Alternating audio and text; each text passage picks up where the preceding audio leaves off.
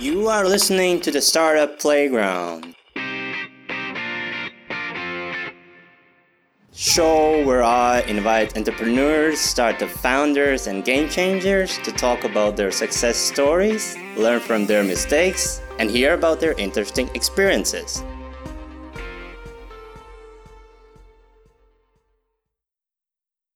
Hey listener, my name is Elvis and I'm the host of this show. And today we're going to talk about the bicycle culture. As many of you know, bicycles are one of the most popular human transportation vehicles in the world. And if someone is talking about bicycles, Denmark has always been among the top countries where this type of transportation is highly evolved and is part of every Dane's lifestyle. In the 1930s, the bicycle became a widespread symbol of equality and freedom in Denmark. Therefore, to understand this phenomenon, I have decided to invite actual Copenhagener whose passion is his business. His name is Oliver Emil Andersen, 27 year old bicycle explorer from Copenhagen and a founder of Behind Handlebars. And every day he documents his life behind handlebars on his Instagram page called Behind Handlebars. From what started a simple idea for a photo project, it has now turned into a business and a community of cyclists that travel the world and experience new places. Hey, Oliver. Hey, Elvis. Thanks for having me. Thanks for coming by again. Yeah, again. How are you doing today? I am doing very great. Thank you. It's a lovely Monday, right? Yeah, I mean, it could have been worse. We've had some good weather. So, uh, yeah, could have been a lot worse. Are you a Monday person? I don't know. I've started to, like, when I started doing this kind of like business kind of thing, like when you have something that you love doing, like I'm fortunate to have. Like, I think Monday is good. Like, it's a good start to, to a new week. And I like that. I like the weekdays, maybe more than the, the weekend sometimes because I'm very bad at, at not working sometimes. So it's good. Are you workaholic? I don't know. No, maybe a bit. I mean, there's always something to do.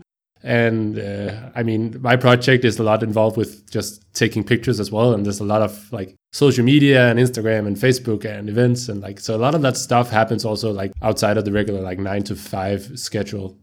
In the social media, th- uh, social media sphere, you, we're always working kind of.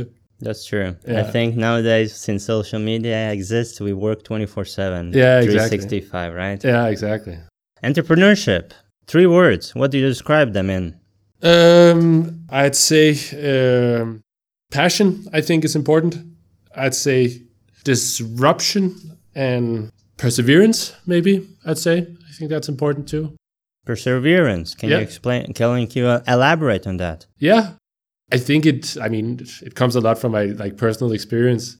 When you're an entrepreneur or you're engaging the startup world, you're gonna get beaten a lot. Like there's gonna be so many like bumps along the way, especially in the beginning. Like I can imagine the first like couple of years that you have a startup in any kind of industry, like it's very very difficult to like sustain a living, but also just like take the small victories along the way. So just have to keep at it and believe in what you do, believe in your passion. That tied it together very nicely and uh, yeah and eventually like if you if you keep at it and you think what you're doing is right eventually it's going to turn around into something positive i think and that's why it's so important to like, be persistent about what you do So you have to be dedicated in, in whatever not you're doing, right? absolutely yeah absolutely Totally agree. And it's it's it's it's it's hard to be an entrepreneur nowadays, you know, since a lot of things being invented and you're just, you know, Mm. kind of wrapping your brain around or mind around some things that you're like, okay, how should I approach this thing and how should I approach this thing and how, what is the consumer thinking and how what they want and yeah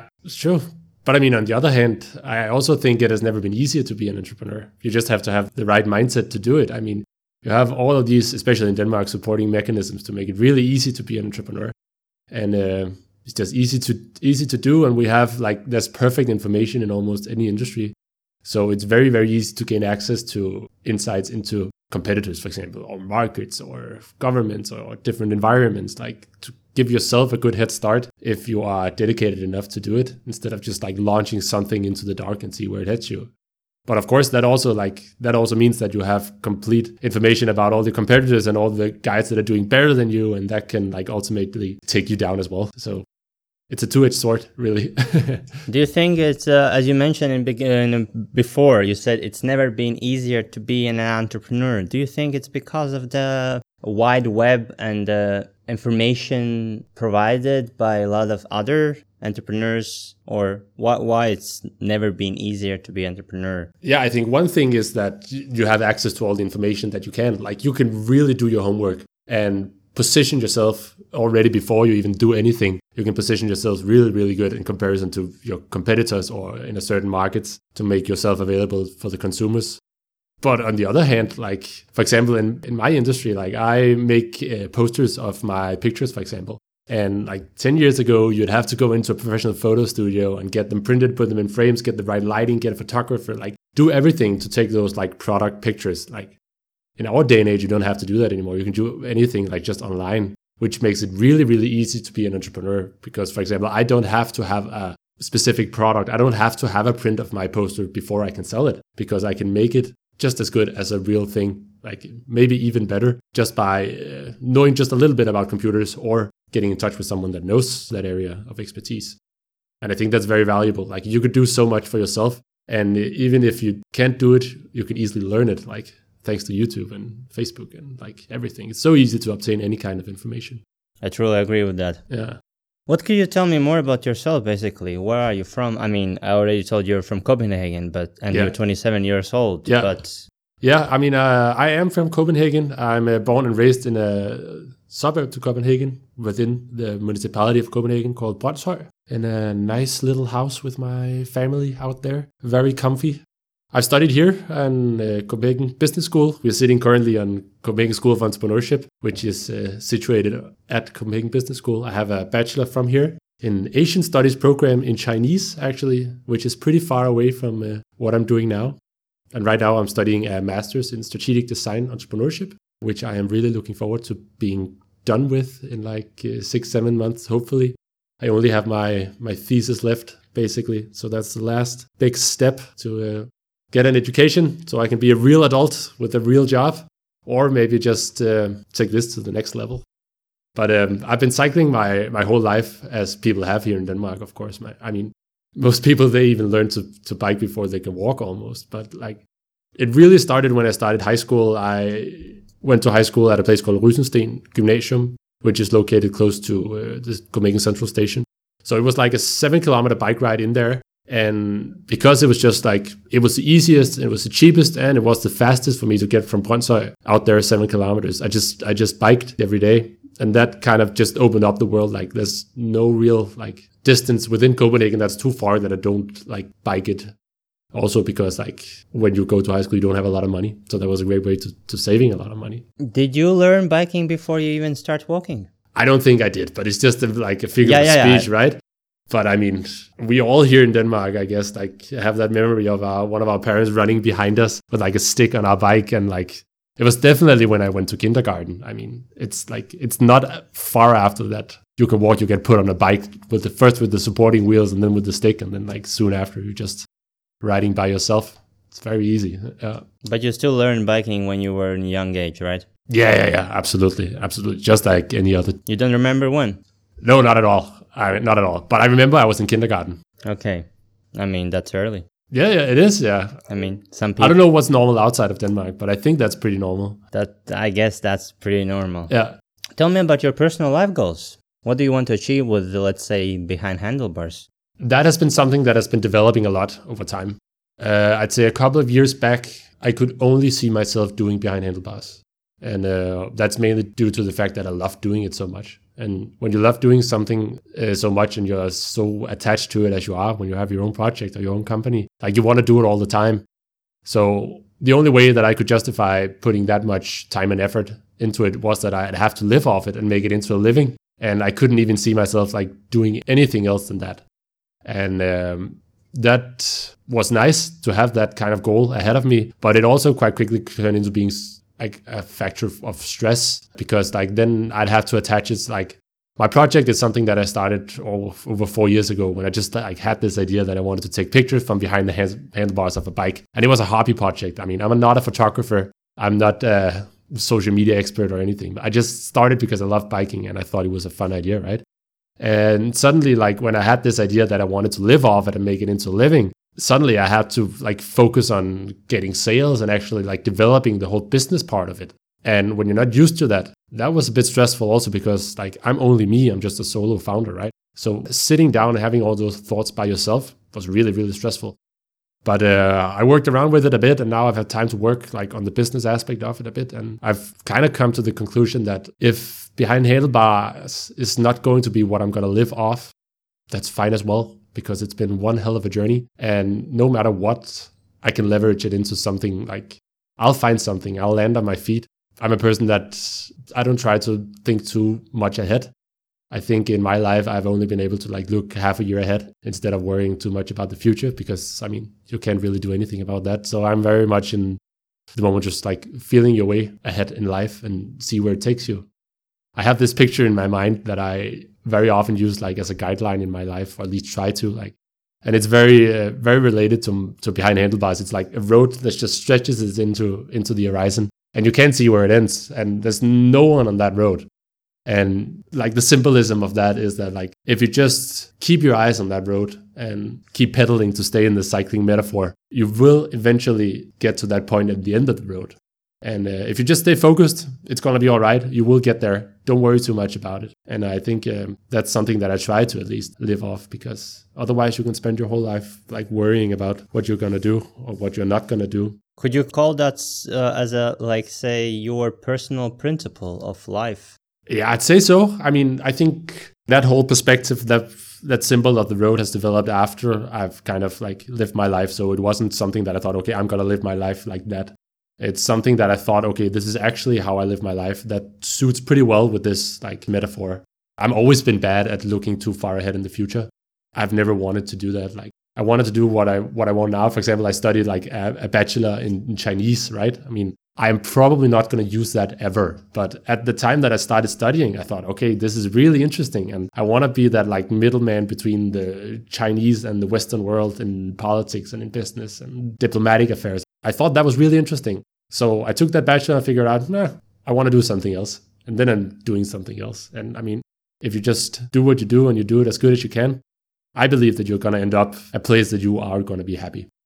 I mean, no, no matter what we do in life, the outcome has to be positive, and you always get something out of it. Yeah. And um, while we are on this subject, mm. let's say, and I'm not saying that's gonna happen, right? Let's no. say that behind handlebars doesn't work out, right? Yeah what are the learnings that you will be getting out of this experience or as you mentioned the journey? I mean when you're an entrepreneur i think you there's a lot of like hard knowledge that you can take like hard skills you can take with you because you have to do everything yourself. When you're sitting in a like in a position at a company you can always ask someone how to fix something or get someone to help you but you're just facing so many problems that you have to solve yourself or at least like try to get started with when you have your own company. And that could be anything from doing your own marketing to doing your own accounting. So you have all of these skills uh, problem solving skills i'd say. But the most important thing i'd say that any entrepreneur can take away is like you can do what you put your mind to. I think uh, a lot of people have those like uh, hindering thoughts. There's a really clever way of putting like those words in your head we're just saying, nah, I can't do it. And oh, there's always these obstacles and obstacles. But when you're an entrepreneur, like you cannot have them because you have to find a solution. And I think that is something that is really valuable in any aspect of your life afterwards, whether that being in your own like personal life or in your professional life at a company.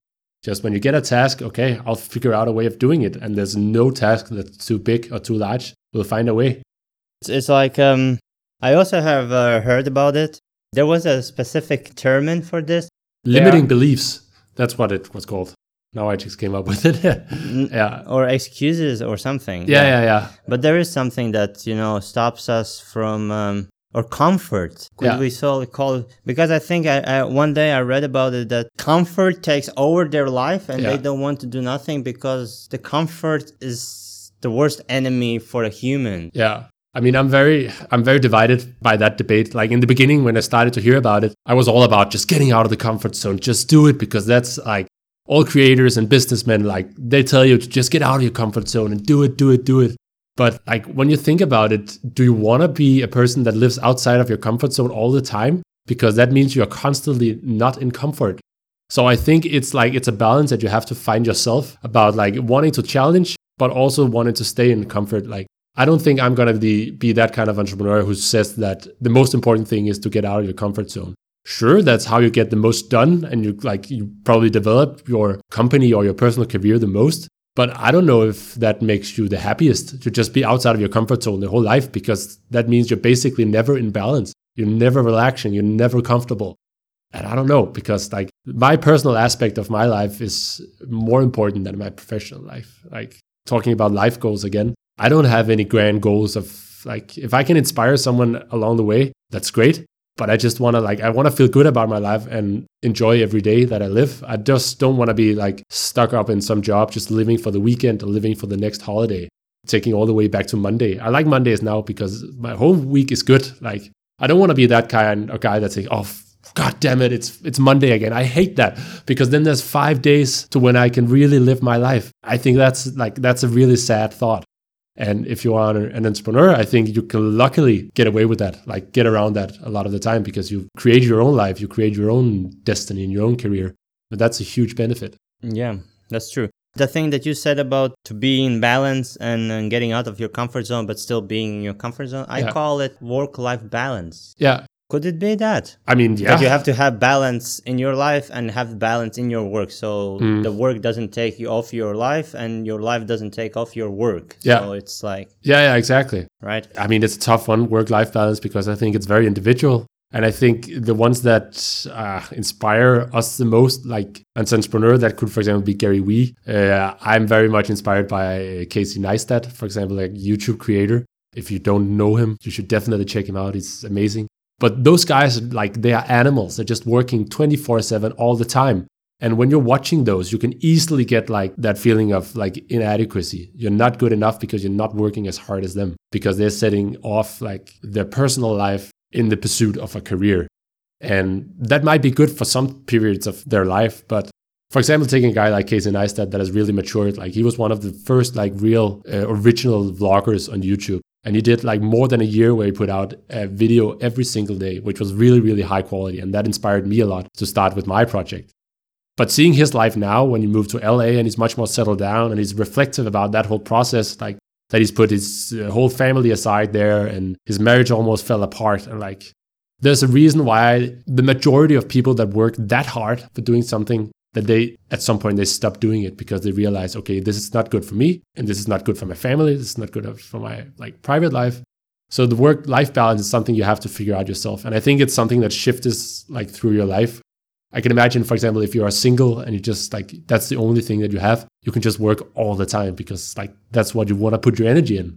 But as soon as you have family for example like your whole motivation your priorities shift and I think you should listen to that and not feel bad about not putting in nine, 10 hours a day. Although that's something that I'd say entrepreneurs get taught to do. Like you should put in these hours and have 50, 60 hour work week. Otherwise, you're not doing good enough.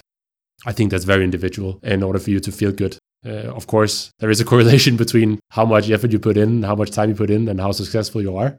But it all comes with a cost. And I think one should just be aware of that. What's the most important thing in your life, Oliver?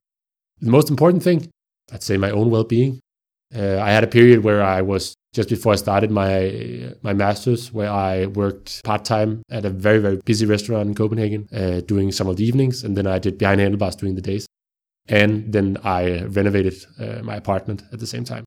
And one day I just like I went down, I got stressed, and uh, instantly the day after I had to quit the job because I knew something was wrong. Like I got the beating heart and I couldn't concentrate and all those classical signs.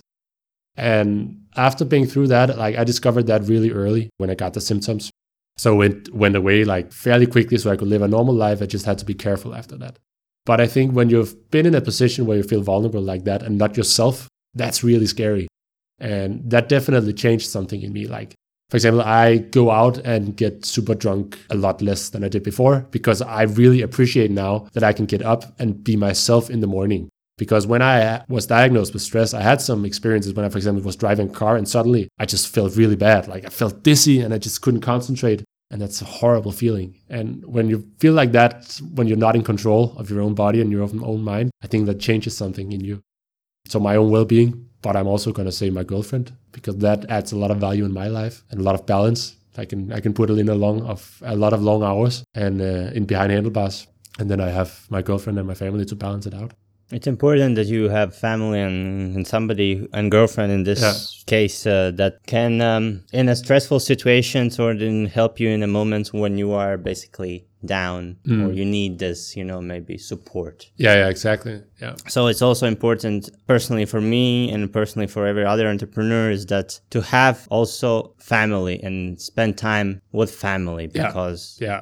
It, it could be a lot of different persons. I think it's important to have someone that you can just be really close to and talk about it, especially if you're feeling stressed about work or stressed about like any personal things. Like talk to someone, talk to friends, talk to family. It helps. And uh, yeah, I can imagine, especially in the startup world where you just are faced with a lot of dilemmas and stress and a lot of pressure from yourself and your surroundings. Have someone to talk to. Don't just sit in with it with yourself because that's when it really gets bad. But that's a- classic uh, psychological tip for you guys. that's true. That's Yeah. true. Tell me about what was your driving force of becoming an entrepreneur? Um, actually, becoming an entrepreneur is not something I'd ever thought I'd be. Actually, and uh, if behind handlebars is not going to succeed in like one or two years, I'm not that kind of entrepreneur. Who say, okay, I'm just going to do something new because that's not me. Like I'm, I'm in it with behind handlebars because it's my passion. So the whole entrepreneurial part of it came after that I had done behind handlebars for more than two years. It had developed and I really worked hard on it and like creating a community on Instagram. And then I was fortunate to have a lot of good people to spare with. And then it actually all came like as a total coincidence. Like I was working as a waiter at a cafe out in my hometown while I was doing my bachelor. And there was a friend of the owners who asked me, hey uh, is it possible to like to to make one of your pictures into a poster that i can give to the to the owners of the cafe? And i said sure. I mean he was already working at a like a, a marketing print place. So he had all the equipment to do it. And i just sent him the files. And a couple of days later he he came in with the posters and he showed me. And we were just like okay there's actually something there because my pictures are very like for the listeners who haven't seen it, like they're very, it's always with the handlebars in the front and they're very symmetrical and I'd say eye pleasing as well. And that just really came to justice when you put it on a print on a big scale.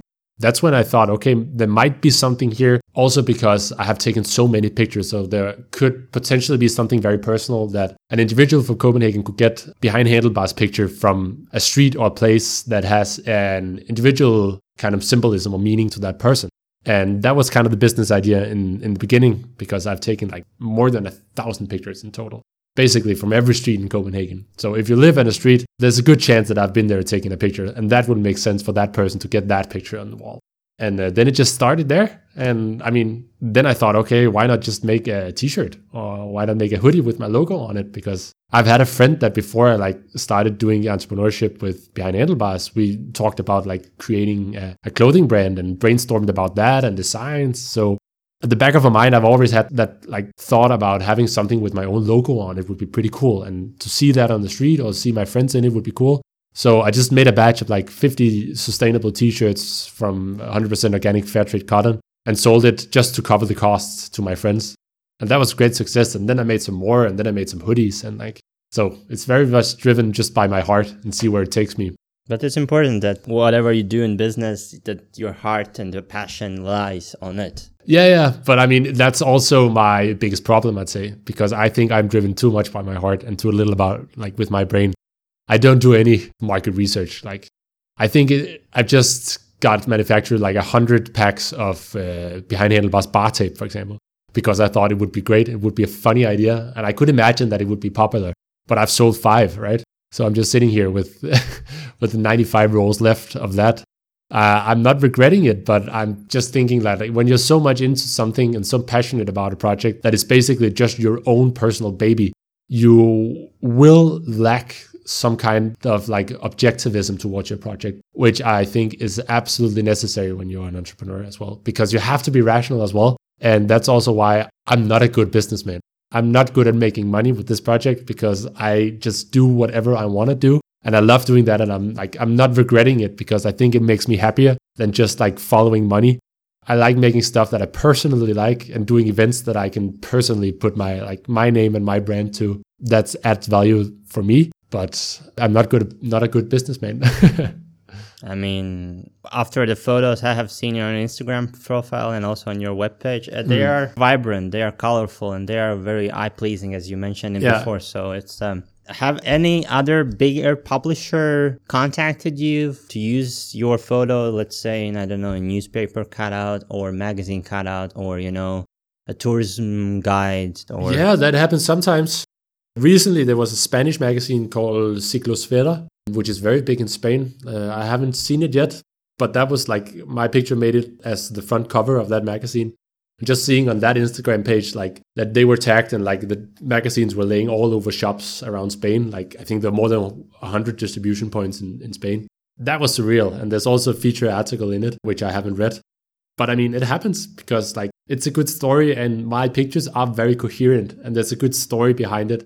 And if you are a cycling magazine, it totally makes sense to write about my project, I'd say. So also the Danish Cycling Association also wrote a piece about it at some point. that's the thing. Yeah. That's so it, it gets out there sometimes and that's very flattering. Like the Spanish magazine was probably one of the most surreal I've seen just because there's a difference in being published in the magazine you could read and then something you cannot read at all and just seeing your pictures there. That's that's surreal feeling. It all takes time. yeah, Oliver. yeah, it yeah, all takes time. Yeah, it does. But let's talk more about the behind handlebars. Yeah. So, um, how did you come up with realization that you want to motivate people to explore their surroundings on bike? I think it was actually like it was a series of different events that inspired me. Like as I mentioned, I've always biked and I've also always used that as my means of transportation everywhere I go in Copenhagen. But the first like spark of behind handlebars was like when I was sitting, I think it was 2014 in my apartment at the time at Nørrebro. And it was like, it was such good weather. It was just one of those perfect summer days, but it was summer holidays. So I didn't have any plans at all. And then I just thought, okay, why don't I just go to like see some of the places that tourists might go to see in Copenhagen? The places that you take for granted when you live in the city. So I decided to just go to the Little Mermaid and see that. And that was very underwhelming, as uh, any uh, Copenhagener and Dane know. And then I went to Amalienborg and stopped there and actually took a look at it. And that experience of just like, instead of pedaling past it as you do when you live in a city, but stopping and actually like trying to have that feeling of wonder you have when you are a tourist visiting a city for the first time that was a really great experience. And I started just like whenever I needed a break or I needed time to think or just good weather, I could just like pull out a map and say, okay, today I'm just going here see what's there. Like, I don't know. We'll go find out. Just writing for the purpose of writing and the purpose of exploring. But it would take, I'd say, another year before I actually started behind handlebars. I got this GoPro camera before I went to uh, summer school in Beijing through my, my studies. And I wanted to do these uh, vlogs from there, inspired by Casey Neistat again. Initially, I, I, thought that would be a fun thing to do, but making videos was was not really me. But when I got back to Copenhagen, and I think especially like in contrast to Beijing, that's just like big and chaotic and warm and smelly and polluted. Just getting back here to cozy Copenhagen, where everything is small and convenient, like I really found out, okay, Copenhagen, that's something special, and we get around everywhere on bike. So at that point, I had like I had the bike and I had Copenhagen and I had the camera. So I had these three components, and I thought, okay, I want to do something with these, and I wanted to like to use social media to communicate that message that we got something good going on here with the bike and and Copenhagen. And actually, one night I was just going to sleep in 2015. I was just lying there trying to sleep, and then this idea came to me. This saying like life behind bars that you say when you go to jail. I could like rework that into life behind handlebars. Instantly, when I came up with that, I knew, okay, this is what I'm to do. I'm to take pictures from behind the handlebars of a bike and put up one picture every day.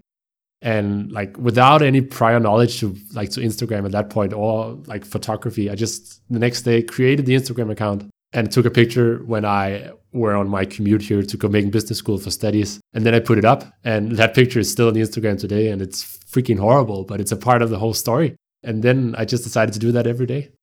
That's where you began, Oliver. Yeah, exactly. So that's always gonna be in your memory, and it always has to stay on your Instagram page because that's where Behind Handlebars started. Yeah, I think it's important to have that part of it. Yeah. Of course, of totally. course. To look back and to realize, okay, so because you know, for example, if we take th- in this case Apple, you Yeah. know, there's still on the internet there's a lot of internet photos of Steve Jobs and Yeah. and his uh, co-founder Wozniak. Mm. And they're still there, black and white, Yeah. still in garage. Yeah. Yeah. And Yeah. it's like to remember where you started Yeah. when you're gonna become into multi-billionaire company. Yeah.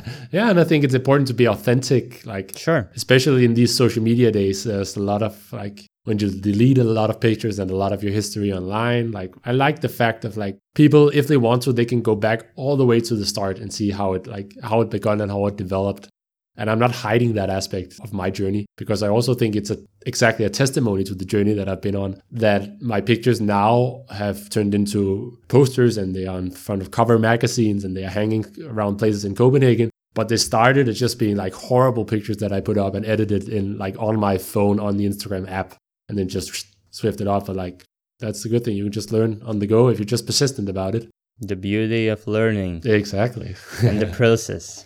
You know, the other day I found an article on Denmark.dk, Mm. but there been a lot of articles when you write uh, bicycle culture. Mm. There are a lot of Denmark articles pops up or articles about Denmark because you know it's really popular Yeah. the cycling in this country. yeah. And uh, the article I found with a headline called "A Nation of Cyclists." Mm. where they write In Denmark, bicycle is one of the primary forms of transportation. Sunshine, rain, hail, snow, you will see bicycles on their way to workshop or social events. The bike is a Dane's best friend. Maybe you could tell me why is that? And why biking is so um, developed in Denmark? Mm. I mean, why specifically that it has become as big as it is? I mean, I'm I'm not old enough to tell that story because like it's a culture that was here when I was born. But I like I can imagine personally that it's very closely related to the fact that Copenhagen is very small.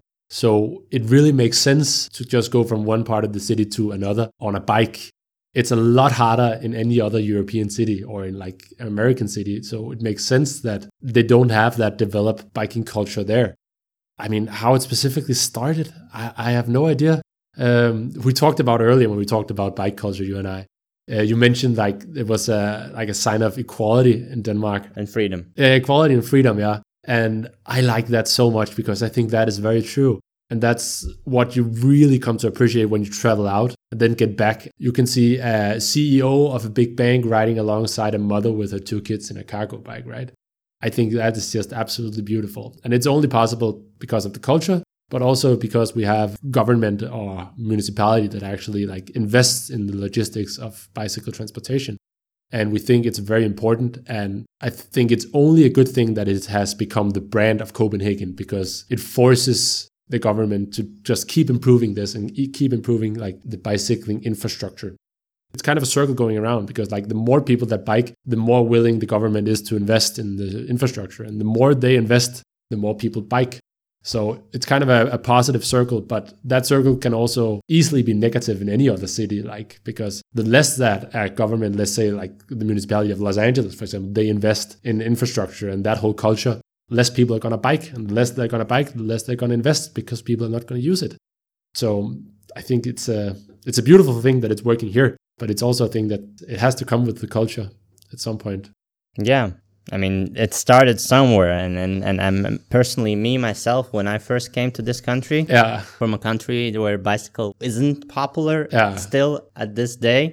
I mean, when I'm going there, I don't see so much bicycles No. on a day on the on the road as I see here. yeah, Eight o'clock or seven o'clock in the morning or six o'clock. Okay, six o'clock is less, but you know when it's eight o'clock, it's the full. It's like eight nine. That's ridiculous. Like I don't, I've never been to a country, and I don't think I ever will. Maybe Amsterdam, where there's a rush hour for bikes, and you might risk not to make it over for the first green light. That is crazy, and I think that's something that we can really show to the outside world, and they will just drop their jaw when they see it. That's true. I uh, mean, that's how I thought. I thought like, is it safe even to bike here? But I mean, apparently yes. I mean, Yeah. you can get killed on bike road if you walk over the bike road, but you know, Yeah, that's okay. were you scared? I mean, the, in the first mo in the first moment, it was like when the first time it came, my friend was pulling me out of bike road because you know in my country we don't have like a walking lane, bike Yeah. roads, and then the road. Yeah, So I wasn't prepared for this, you know, shock that there should be also a bike that I have to look out. no, So, but it's beautiful. It's beautiful and it's also healthy to bike and it's activity. yeah, So, good for a lot of things. right. I mean, what I also figured out is that the bike can be used for much more than just being healthy or just getting you from A to B. And that is one of the core messages that I try to commute. Like, I've arranged bike rides around Copenhagen, and that's also like the foundation of the community I'm trying to like create online is that the bike can also be a tool to be social, be together with people, or explore new places. Because especially here in Denmark, we really take the bike for granted, like in a sense that we use it all the time, but we only use it for uh, commuting or for exercise. It's very rare to get a day out just for the sake of having a bike ride on a Sunday, for example. And that's what I figured out it's really, really difficult. And I think that's a shame because when we have this good infrastructure, it can be a really good medium to meet a lot of new people. For over a year, I had these bike rides called Sundays behind handlebars, which basically were just me inviting for a bike ride under the like kind of core values of behind handlebars, which is just to be together. The slowest sets the pace, and I'm deciding the route. Usually, I took the route past some of the things that I thought people should see or pay attention to, or maybe was overlooked in the city. And it was really beautiful because a lot of people, like different people came by. Not a lot of people on the same rides, which is all right because then we can get to talk. But I've established like a good, solid friend group around those bike rides. Like, and that culminated by we were invited to a wedding this summer where like six of the guests at that wedding, including myself and my girlfriend, we've all met through these bike rides and become good friends just because of the bike rides I arranged in behind handlebars.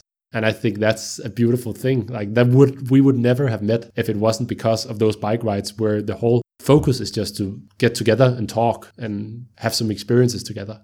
I mean, I never thought from that aspect, but but when you yeah. lay, lay it out like this beautifully, yes, I, I cannot not agree on this. Yeah.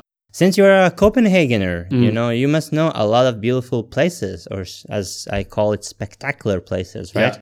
What are the most spectacular places to cycle in Copenhagen? Oh, there are a lot of good places, of course. Personal. Personally, I like going to the cemeteries, actually. The non Danes listeners uh, to this podcast might not know that we tend to enjoy our cemeteries like parks in Copenhagen, which is very weird when you get here for the first time. But it's very common to just go have a walk, have a picnic, and even a bike ride there. But if you go to some of the big cemeteries like Vestre Cemetery and Bispebjerg Cemetery, which is like a bit outside of the city center, it's often quite empty from people. But cemeteries are just neatly organized, so you can just find these amazing symmetrical boulevards. And especially in the summer or in the spring or in the fall, there's some crazy colors and you can have it almost for yourself. And I think that's just a great way to just go and explore that. So whenever I get to a new city in Denmark, I tend to always just like pop through a cemetery to see, okay, maybe there's like this beautiful boulevard with trees and like perfect for my photos. And then I, of course, have to emphasize Strandvejen, the road leading from Copenhagen all the way up to Elsinore, which I think is just and all every other cyclist in Denmark, especially the ones that like do road cycling, they will probably agree with me. Like that's the way to go because it's right by the sea and it goes a bit up and down hills and through forest and like it's just really great. And you can make a distance that works. You can go up to Bellevue, go through the forest and see some deers and then turn back, or you could go all the way up to Elsinore. So uh, I think that's my my my go-to roads. I'd say. Strandvejen is like uh, Scandinavian California. Yeah, yeah, exactly. It's like Venice Beach. Venice Danish Beach. Venice Beach. Yes. Wherever I look behind handlebars, right, I see that it started from passion, and then you also mentioned in the beginning. So I do have a question about can your passion become a successful business in your opinion? Like behind handlebars specifically? Yeah, in this case. Yeah, I'd say why not?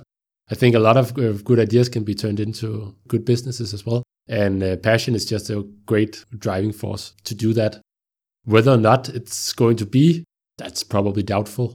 Because the thing is with the passion that you want to do it all the time. And in order for you to do it all the time, you have to earn some money. And in my case, a lot of my activities that I do are not based around making money. There's a lot of time I spend on editing videos, photos. I do a lot of events, those kind of things. And I'm not really interested in doing any sales. So I kind of have to like put something together here and there in order for me to make a living, which is pretty far away from where I am right now. And that is the life of a startup. There are some tough years and it's going to take a long, long time before you can take out a salary for yourself. That's how it is. But particularly in my case with Behind Handlebars, it's not a traditional business in that sense because it's very closely related to me as a person and what I have created online. So it has been difficult for me to get people involved. And I can imagine it would be even more difficult both to get like investors hooked on the idea, but also for me to like give up some of my freedom for money. Because most important thing about this is being true to myself and true to the people that have decided to follow the project and follow behind handlebars on different social media and coming out to the events. And um, I have not wanted to commercialize it too much, although that I probably could. So there's always like this, it's such a fine lining, fine balance between being commercial and being authentic on social media. And the people that I respect the most, for example, Casey Neistat, to refer to him again, they're very like see through. They're very like authentic what they do. And they rarely do any like sponsored posts. And I respect that so much. And I think that's a big integrity move that you can use and leverage later in life, much more than if you just take some cheap offers from companies and do sponsored posts, for example. So, I mean, realistically, if you'd asked me two years ago, I'd say absolutely, this is what I'm going to live off.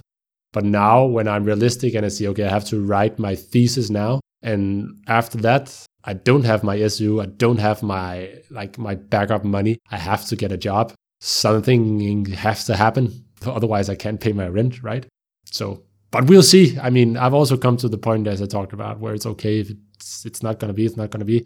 I'm sure I'm gonna land on my feet and find an awesome job that behind handlebars can be used to leverage I guess you will learn a lot from behind handlebars, and and if you're gonna continue the same pace as you are with the photos and travel yeah. around, yeah, there will be like you know we spoke about the Spanish magazine. Yeah. There must be, and there will be bigger publishers Yeah. that will want to put your photos because, as personally me, yeah, I'm not a photographer, and you are not a photographer, but you have a natural talent for photography and putting the composition together, so it looks pleasing for a viewer. Yeah, yeah, that's true. That's true. But And I'd say still passion is just it's really important. Like earlier as well, we talked about this. Was it Steve Jobs who said if you love what you do, you'll never work a day in your life? That's what I also want to mention just Yeah. right now. It's a beautiful quote. Like it's a really beautiful quote. And I think it's true. Like you can easily go into work and if it's something that you love doing, you love coming into work on a Monday, like I do right now. But I think it's also a dangerous quote because you can easily identify yourself with this and put this kind of work life balance up on a pedestal and think, okay, if I can't find a job where I feel like Steve Jobs feels about his job, what the hell am I going to do with my life? Because obviously I'm not as happy as I can be because there is this utopian thing out in the past, like uh, out in the distance that it doesn't feel like working and I'm just going to be freaking happy all the time because I love my job so much. And in reality, I think it's very, very few people that feel that way. And that's all right. Like for some people, a job is also a means to an end and it's a means to do something else. So it's not necessarily a path for everyone, I'd say. I think it's a path for a lot of entrepreneurs because that's the driving force behind it. You should feel like this is what I love doing. Otherwise, it wouldn't make sense to have the persistence to, to put in the efforts and the sweat and the tears to do it. But for a lot of people where they don't have that, uh, those kind of aspirations, I think it's can be dangerous to put that kind of notion up on a pedestal to think, okay, this is my dream job and I'm going to aim for having a job where I'm not feel like working. Because when you work for other people, you often feel like you are working because it's not your own idea. Yeah. And for those who didn't understand what we are talking about, as Oliver already mentioned, the Steve Jobs quote, Mm. you've got to find what you love. Your work is going to fill a large part of your life. And the only way to truly satisfy is to do what you believe is great work. And the only way to do a great work is to love what you do. Yeah. And that's also leads me to the next question. Yeah. Are you not afraid that if you're going to turn your passion into actual business as you are currently trying to do, Mm. that you will lose the passion and it's going to turn into like a job? Absolutely. Yeah. And I think that was also something like one of the core reasons that I've kind of went a bit away from that feeling of this is what it's going to be. If it's not going to be behind handlebars, eh, I don't know what I'm going to do with my life. Because I quickly discovered when I started working more business ish with the Behind Handlebars project, where I kind of was pushing more for sales and kind of turning it into a brand more than my project, that I, like taking pictures, for example, and making videos, it uh, took up a smaller and smaller part of my, my daily life. And I didn't really want to. The pictures were just a means to keep this project going, but my main focus was creating a brand at some point. And I think I also realized at some point that, okay, I love doing this. And it started out as just being a passion and a project I did because I, I felt I had a message and it's something that I wanted to do. I don't have to turn it into something that it might not be, it might not, can never be. Maybe just lay it be as it is.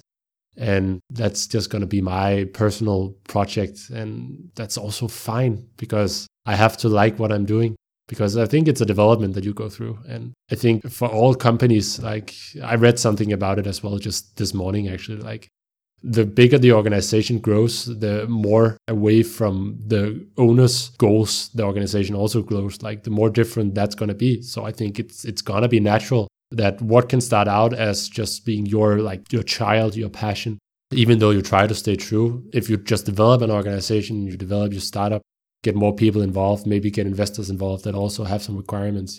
I think your whole like view will change because you have to be more objective than subjective and you have to think more with your brain than your heart. And that just shifts that balance a little bit. It's not necessarily bad at all. I think you just you just have to be aware of it as an individual and what you're doing. I mean, the passion and the business and the idea will never stay the same. We just, you know, I guess we're gonna adapt to the market and the consumer yeah. will send what they want. Yeah. And we're gonna try to, of course, perceive the message that we were trying to perceive in the beginning, but mm it's gonna always change and we just have to understand that and that's it you know? Yeah yeah yeah exactly. We just have to be aware of it all. Yeah that's true. Cannot do anything. But you know i do believe that uh, Behind Handlebar is gonna work out because you know i'm af- happy to hear that. after all the things that you say yeah. I can still feel that you have passion for it and you have a dedication you have this sparkle yeah. and this fire in your eyes and willingness to achieve and yeah. you just keep doing what you're doing and just you know? But that's also why i'm quite confident about it because even though that i am going to scale down on the like the entrepreneurship part of it it's still going to be there. I mean i still have the product i still have that side of it and i will always have the behind handlebars instagram account for example which in reality gives me a lot of really really great opportunities and experiences. And all the effort that i put into it no matter how it turns out if it's just going to stay a hobby uh, on the side of another full-time job it's still going to be something completely worth it and completely worth my time afterwards and, as well. And it's important to have a hobby so mm. you don't kill off yourself with, you know, just working. Yeah, yeah, know? exactly. So you have something else to kind of cheer yourself up, accept yeah. your friends, family, and uh, mm. loved ones. Yeah, yeah. But I do have two listener questions because of every show, also this show, have found some listeners who listens and also some That's questions awesome. for them. Great. And they do have some questions for you, Oliver, right now. Yes, hit me. So the first question would be Is there any mobile application for the cyclist which offers easy driving routes to see attractions, cool rides, and other stuff? I think I've stumbled across a couple. I mean, the big one is, of course, uh, called Strava which is the biggest network for especially it's for running, but also for cycling. You can use it for finding routes, but that is more oriented towards like exercise. That can be road biking, mountain biking, like active exercise.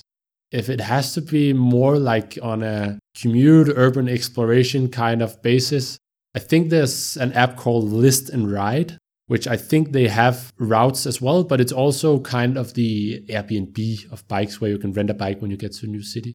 I haven't tried it out. I was supposed to like work together with them at a trip in Berlin, but then I couldn't find the bike that I wanted and it didn't work out. So I still have that somewhere in the pipeline.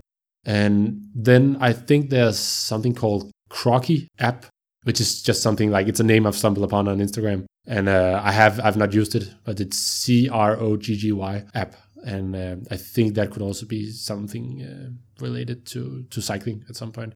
But there are a few like it's it's really blowing up that like connecting cyclists. So I'm sure there's something out there if you just look on the internet about it. There must be something else there. Yeah. You know, there's there's what thousands of apps. Yeah, exactly. Hundreds and thousands of apps. Yeah. So there should be something out there. Yeah.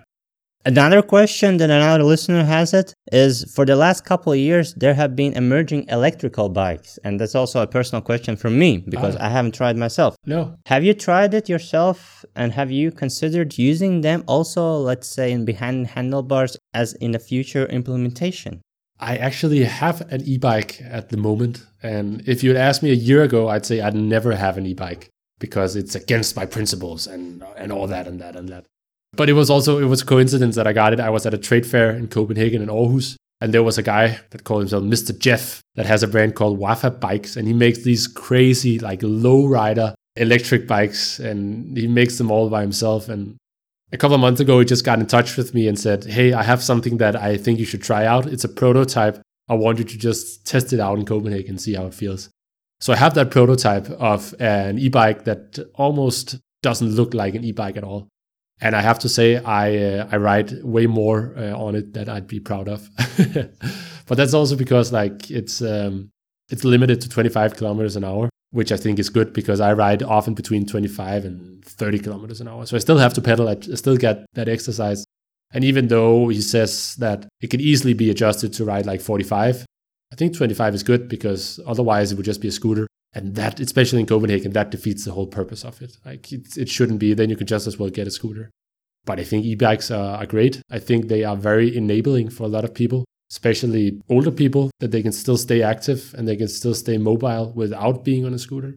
But also for people that live outside of Copenhagen, for example, outside of a given city that they work in. And instead of having a car, they can have an e-bike and just make it a bit more bearable to get to work if you know you get a bit of assistance for that 20 kilometer bike ride or something. So i like it. I like it a lot. But i think the government should enforce that limit because it's too dangerous when people ride 45 kilometers on the bike path in rush hour. Too many people and it's too high speed. Like it's faster than cars.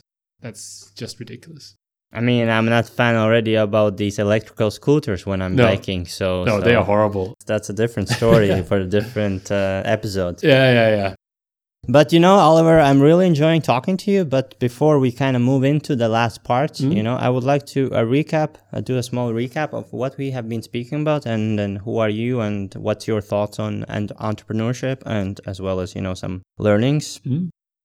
So um, today we had Oliver Emil Anderson, the founder of startup called Behind Handlebars.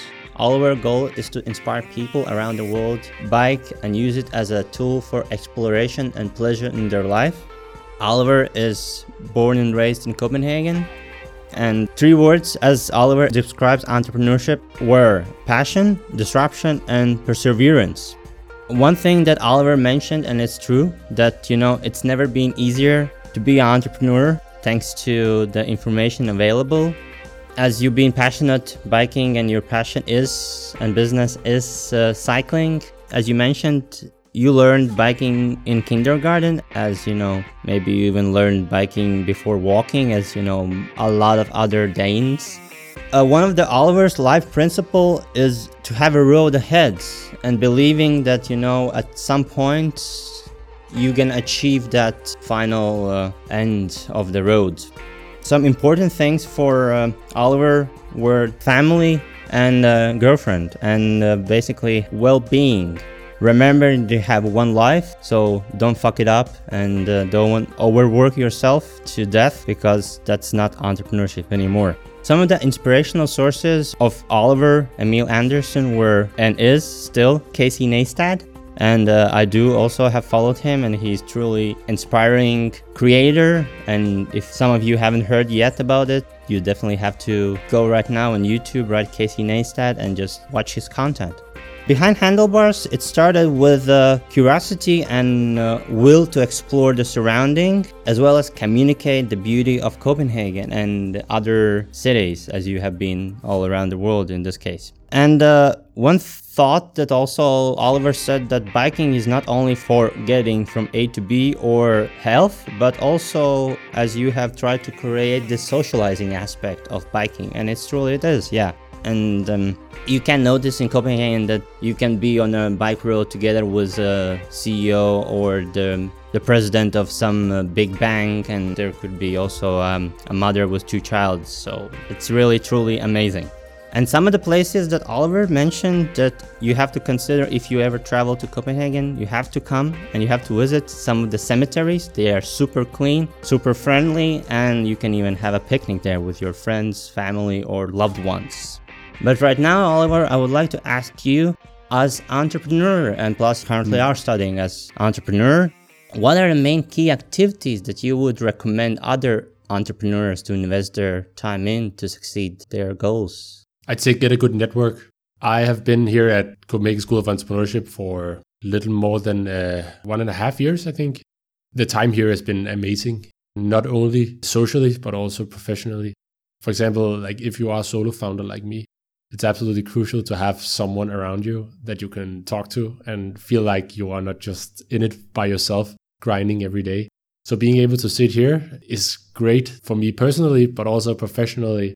Having a network of people that know so many different things. And that's the good thing about having a network of startups because there are people that are experts in fields that you would never knew existed, right? And being at Copenhagen School of Entrepreneurship, for example, being in any incubator as a startup is a good place to just pull some strings and just get uh, cash in a favor and give one back to the people around you. People need help and people want to help as well. And even if they cannot help, they probably know someone who can. So get a good network around you just for being social, but also for being professional. I'd say that's that's important. Yes, network is always important. So remember, if you want to achieve and get better at entrepreneurship, get a network, a mentor, or somebody you can talk to yeah. in case of you know some problems and obstacles. Yeah. But right now, let's uh, share that sweet, sweet social links that you got those pretty amazing, vibrant photos in.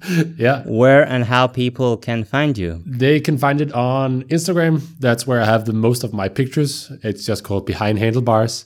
There's also a specific page for the posters called Behind Handlebars Posters. I have a website where the pictures can be bought, and I've made uh, some different blogs, and the events can be found there. It's uh, behindhandlebars.net. And then there's also Behind Handlebars on Facebook and YouTube. And uh, I think uh, it can just be Googled and be found one of the first top hits. Otherwise, I'd have to get someone to sort out the this SEO for me if it's not one of the top links. But uh, yeah go give it a follow on, on Instagram. That would be highly appreciated. Definitely. If you are listening right now, please go on the Behind Handlebars Instagram page. Check those sweet, vibrant photos of Oliver and uh, his uh, travels around the world. I think he also have been in Tokyo and in yeah. Uganda and yes. uh, North Korea. Yeah. So those are pretty sweet and nice photos. Yeah. And uh, remember also to press that follow button because you know we need supporters in our mission and journey. But right now, one more thing that I want to ask you before I say goodbye to you and the listeners is your experiences in the podcast. Tell me about it. Super good. I think it's a great space, like, especially for me as a solo founder, just being able to talk about entrepreneurship in general and different struggles and thoughts that you have as an entrepreneur. It's a good network and a good like good place to talk about it. Now your soul is clean. Yeah, yeah, and the soul is clean, and the time that uh, it flew by. So uh, right, that, that's always a good thing, right? nice. Stories are important, and yes. that's what we're trying for. Those nice, sweet, inspiring stories for others and entrepreneurs to get inspired, and us to tell you and advice and give some knowledge that we have gained. But I'll say thank you to you, Oliver. I'll say thank you to the listeners who listened and stay up till this minute. I hope that all of you got some great knowledge. And uh, if you ever are in Copenhagen, contact Oliver Emil Anderson behind Handlebars, the founder. Thanks for tuning in, and I will say goodbye to you today. Bye.